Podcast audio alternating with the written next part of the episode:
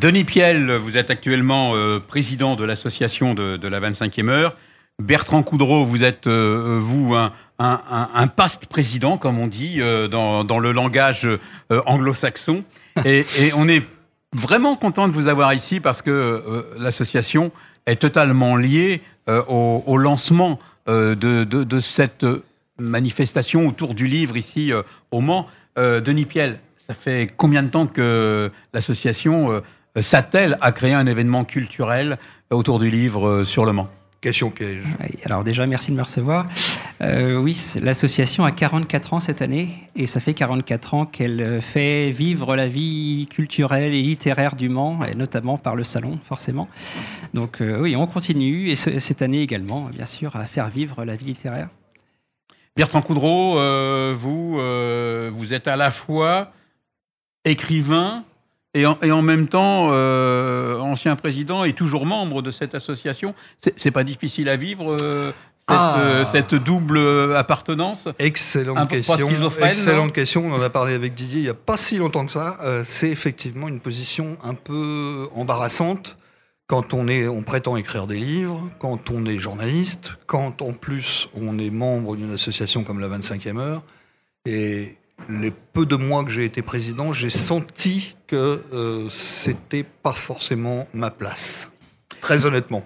Alors Denis Piel, ça fait euh, à peine un an hein, que vous êtes passé à, la présidence. On le sait que c'est toujours difficile de, prendre une, présidence euh, d'association. Qu'est-ce qui vous a engagé à aller vers cette responsabilité? La lecture, déjà, l'important c'est l'amour des livres, euh, peu importe euh, quelle forme ils ont, que ce soit les littératures euh, générales, blanches, la plus connue, mais aussi les plus mauvais genres, comme on les cite. peu importe le support, BD, roman et autres, il faut faire vivre tous les thèmes pour tous les publics. Alors faire vivre, ça veut dire quoi en fait quand on parle de livre? Parce que le livre est un objet, le livre est un objet intime, en plus on lit tout seul. Hein, c'est pas quelque chose que l'on partage, comme on se réunit pas autour d'un écran ou autour d'un poste de radio. On est en contact direct avec son livre papier, qui sent ce papier. C'est ça qu'on aime. Hein. Euh, comment on fait vivre alors le livre? Ça se partage, un livre. Ça, se, transmet, ça se prête. C'est, c'est pas juste un acte d'achat, c'est pas juste un acte de lecture, c'est euh, le faire vivre après coup aussi, le, transmettre à ses amis, le, faire des groupes de lecture. Hein, ça, on a l'habitude de faire ça dans l'association. Euh, parler de ses lectures, essayer de les mettre en valeur. Et puis, au bout du compte, aussi transmettre à un public plus large en faisant des événements littéraires toutes sortes en fait. Hein, euh, du moment qu'on peut essayer de faire venir un auteur, le faire intervenir face à l'association, face au grand public, face à des groupes scolaires. Ah, Toute forme est bonne à prendre. Alors, ce qui est intéressant aussi, c'est euh, la, lecture, ça se partage aussi à haute voix. On peut lire à haute voix et, par exemple, à la 25e heure, vous, vous intervenez à la prison de Coulennes où euh, vous, travaillez avec les détenus sur la lecture. C'est voilà quelque chose qui me semble. Euh, voilà, c'est un, des exemples. Ça se, passe comment? Racontez-nous. Ben, ce sont des bénévoles, euh, de, des bénévoles eux, si je puis dire là pour le coup. C'est Anne-Marie Poultier, Odile Venot notamment qui, qui organise ça, des, rencontres régulières à la maison d'arrêt de Coulennes pour faire vivre ces, leur lecture auprès des, des, jeunes prisonniers. Ce sont un très jeune public, hein, très très jeune pour le coup dans la maison d'arrêt et elles vont passer aussi sur, leur demande euh, à des lectures théâtralisées euh, pour essayer de, voilà, de faire toujours un échange plus, euh, plus profond et plus, profond avec, avec les prisonniers. on, parle de la lecture et, des publics qui vont pas facilement vers la lecture. On estime en gros aujourd'hui en sixième qu'il y a un enfant sur deux qui ne sait pas lire couramment. comment vous appréhendez cette chose-là Est-ce qu'il y a moyen de, de lutter contre ça? Hmm, tout ce qu'on peut faire euh, peut être utile. Hein. Euh, hier encore, euh, j'emmenais un, auteur, Johan Elio, dans des rencontres au collège, au lycée. Il nous racontait que lui, son déclic, c'est en sixième. Son, son parcours de lecteur s'est déclenché en sixième grâce à une prof de français. Il ne connaissait pas la lecture. Sa famille n'a pas de livre. Et voilà, il, la découverte d'un thème, un écrit un jour peut tout débloquer. Et aujourd'hui, il est un auteur très prolifique à 4 ou 5 romans par an. Donc, voyez, Bertrand, oui. Et une, une, rencontre, parce que là, ce que vous venez de dire, c'est très important.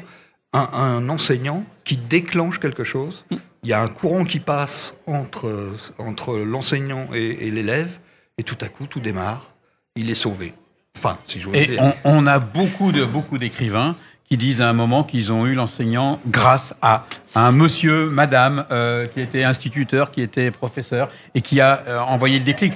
C'est dans, valable dans le domaine de l'écriture, mais dans plein d'autres domaines. Hein, la personne même joue un rôle important, oui. Est-ce que vous avez évoqué tout à l'heure la lecture à, voix haute La lecture à voix haute, on le sait bien, nous en radio, n'est pas quelque chose de naturel. Hein, c'est-à-dire qu'on ne fait pas de la lecture en voix haute, on parle, on dit.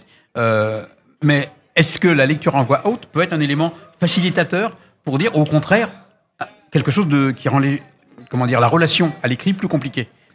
Vous avez deux heures. Pas plus compliqué, je vais essayer de le faire en 30 secondes déjà. Euh, c'est pas plus compliqué, mais euh, n'importe quelle façon de l'aborder, d'aborder l'écrit, le livre, le support. C'est le support aussi parfois qui, qui rebute hein, le jeune public notamment, euh, enfin, ou le public qui n'est pas, qui n'est pas habitué.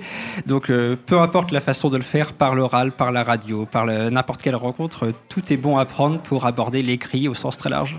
Bertrand, un commentaire aussi?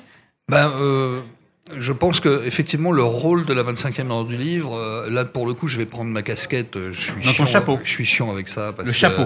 Bertrand c'est le chapeau, pas la casquette. Tout à fait. Il faut corriger, faut corriger. je suis aux auteurs du Maine et du Loire. Nous, on est une association d'auteurs. Et là, la 25e heure, c'est une association de, de, de lecteurs. Et c'est, je trouve que là, il y a un complément, mais absolument incroyable, de possibilités. Et euh, je pense que là, euh, la 25e heure, son, rôle est, fondamental. La prison, dans les écoles, les collèges, les lycées. Et, euh, donner cette envie de lire, c'est effectivement déclencher quelque chose. Alors, il n'y a pas de miracle. On ne va pas s'imaginer qu'on va inventer un, remède qui va régler le problème. Je pense qu'on n'a pas encore trouvé.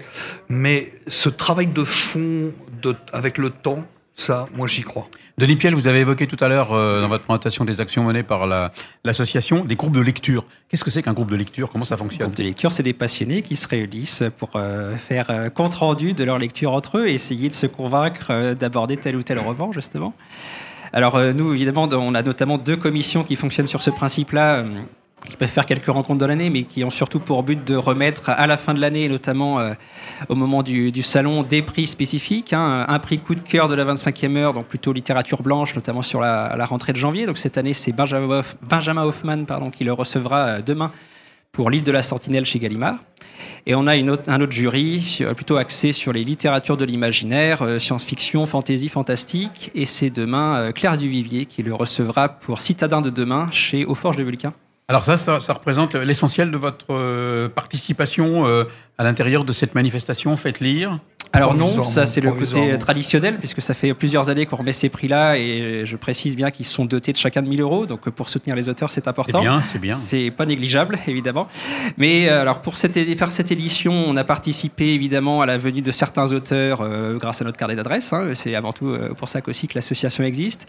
C'est des auteurs plutôt régionaux, nationaux? Nationaux nationaux. Hein. L'association a des contacts un peu partout en France et à l'international. On a fait venir. Et, ça, c'est le fruit de, d'années d'expérience, des, éditions précédentes depuis et, 30 euh, ans. On a, on a, pas mal de membres qui euh, ont l'expérience, hein, euh, qui publient des, qui ont leur site de publication en, à part de l'association. Donc forcément, ils ont chacun leur réseau, moi y compris.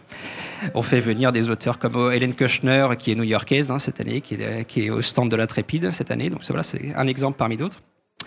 Euh, on a participé hier encore à des rencontres scolaires, puisqu'on finance euh, l'intervention de certains de ces auteurs et autrices au collège, au lycée notamment. Hier, on était au collège Ambroise Paré, au lycée Touchard, au collège Baker, par exemple, un petit peu dans tous les quartiers du Mans. Et puis en plus, aujourd'hui, toute la journée, on, organisait une, scène jeunesse euh, à la salle Chorus, place, de la République, avec des un conteur et, et, des compagnies théâtrales voilà, et en, dehors de ça, euh, vous cherchez aussi à être partenaire sur des manifestations qui ont lieu en dehors Bien sûr. Alors que ce soit partenaire euh, avec d'autres événements qui existent déjà, hein, par exemple Bienvenue sur Mars euh, en avril ou les 72 heures du livre de Sillé en, avril, en avril également, ou d'autres éventuellement. mais on fait également des séries de tables rondes qu'on essaie d'organiser tout au long de l'année. Hein. L'assaut ne s'arrête pas évidemment au salon, elle, elle travaille tout au long de l'année. Et elle ne s'arrête pas aux frontières de la Sarthe puisque vous allez à Utopia à Nantes. Oui, et alors on lance un nouveau projet. Hein, merci de me relancer là-dessus. On lance un nouveau projet. C'est le talent d'ancien journaliste. Et eh ben hein. voilà, c'est magnifique. on ne le refait pas. Hein. C'est tout naturel. on lance un nouveau projet. Évidemment, ça, alors ça concerne avant tout les lycéens sartois. Tous ceux qui pourront se rendre le lundi 31 octobre au Festival international de science-fiction de Nantes, les Utopiales. Et donc l'association organise simplement la journée, c'est-à-dire qu'on paye le transport et l'entrée là-bas, ainsi que l'intervention de différents auteurs avec des tables rondes spécialisées, des interviews. Bref, ça peut concerner un certain nombre d'élèves de, de classes médias, de, de classes euh, jeunes en librairie, il y en a plusieurs qui existent en Sarthe, qui sont intéressés par ces thèmes et qui sont, euh, voilà, même pendant les vacances, qui sont motivés pour passer une journée à Nantes dans un festival euh, thématique. Tout est payé à part le repas, le pique-nique du midi, donc voilà. Donc de l'innovation, des, des, nouveaux projets et sans doute euh, d'autres dans, dans, les années à venir. C'est la, volonté. Il, faut renouveler euh, absolument les, les façons d'approcher le, d'approcher le livre euh, parce que les jeunes aussi eux-mêmes changent. Oui, bien sûr.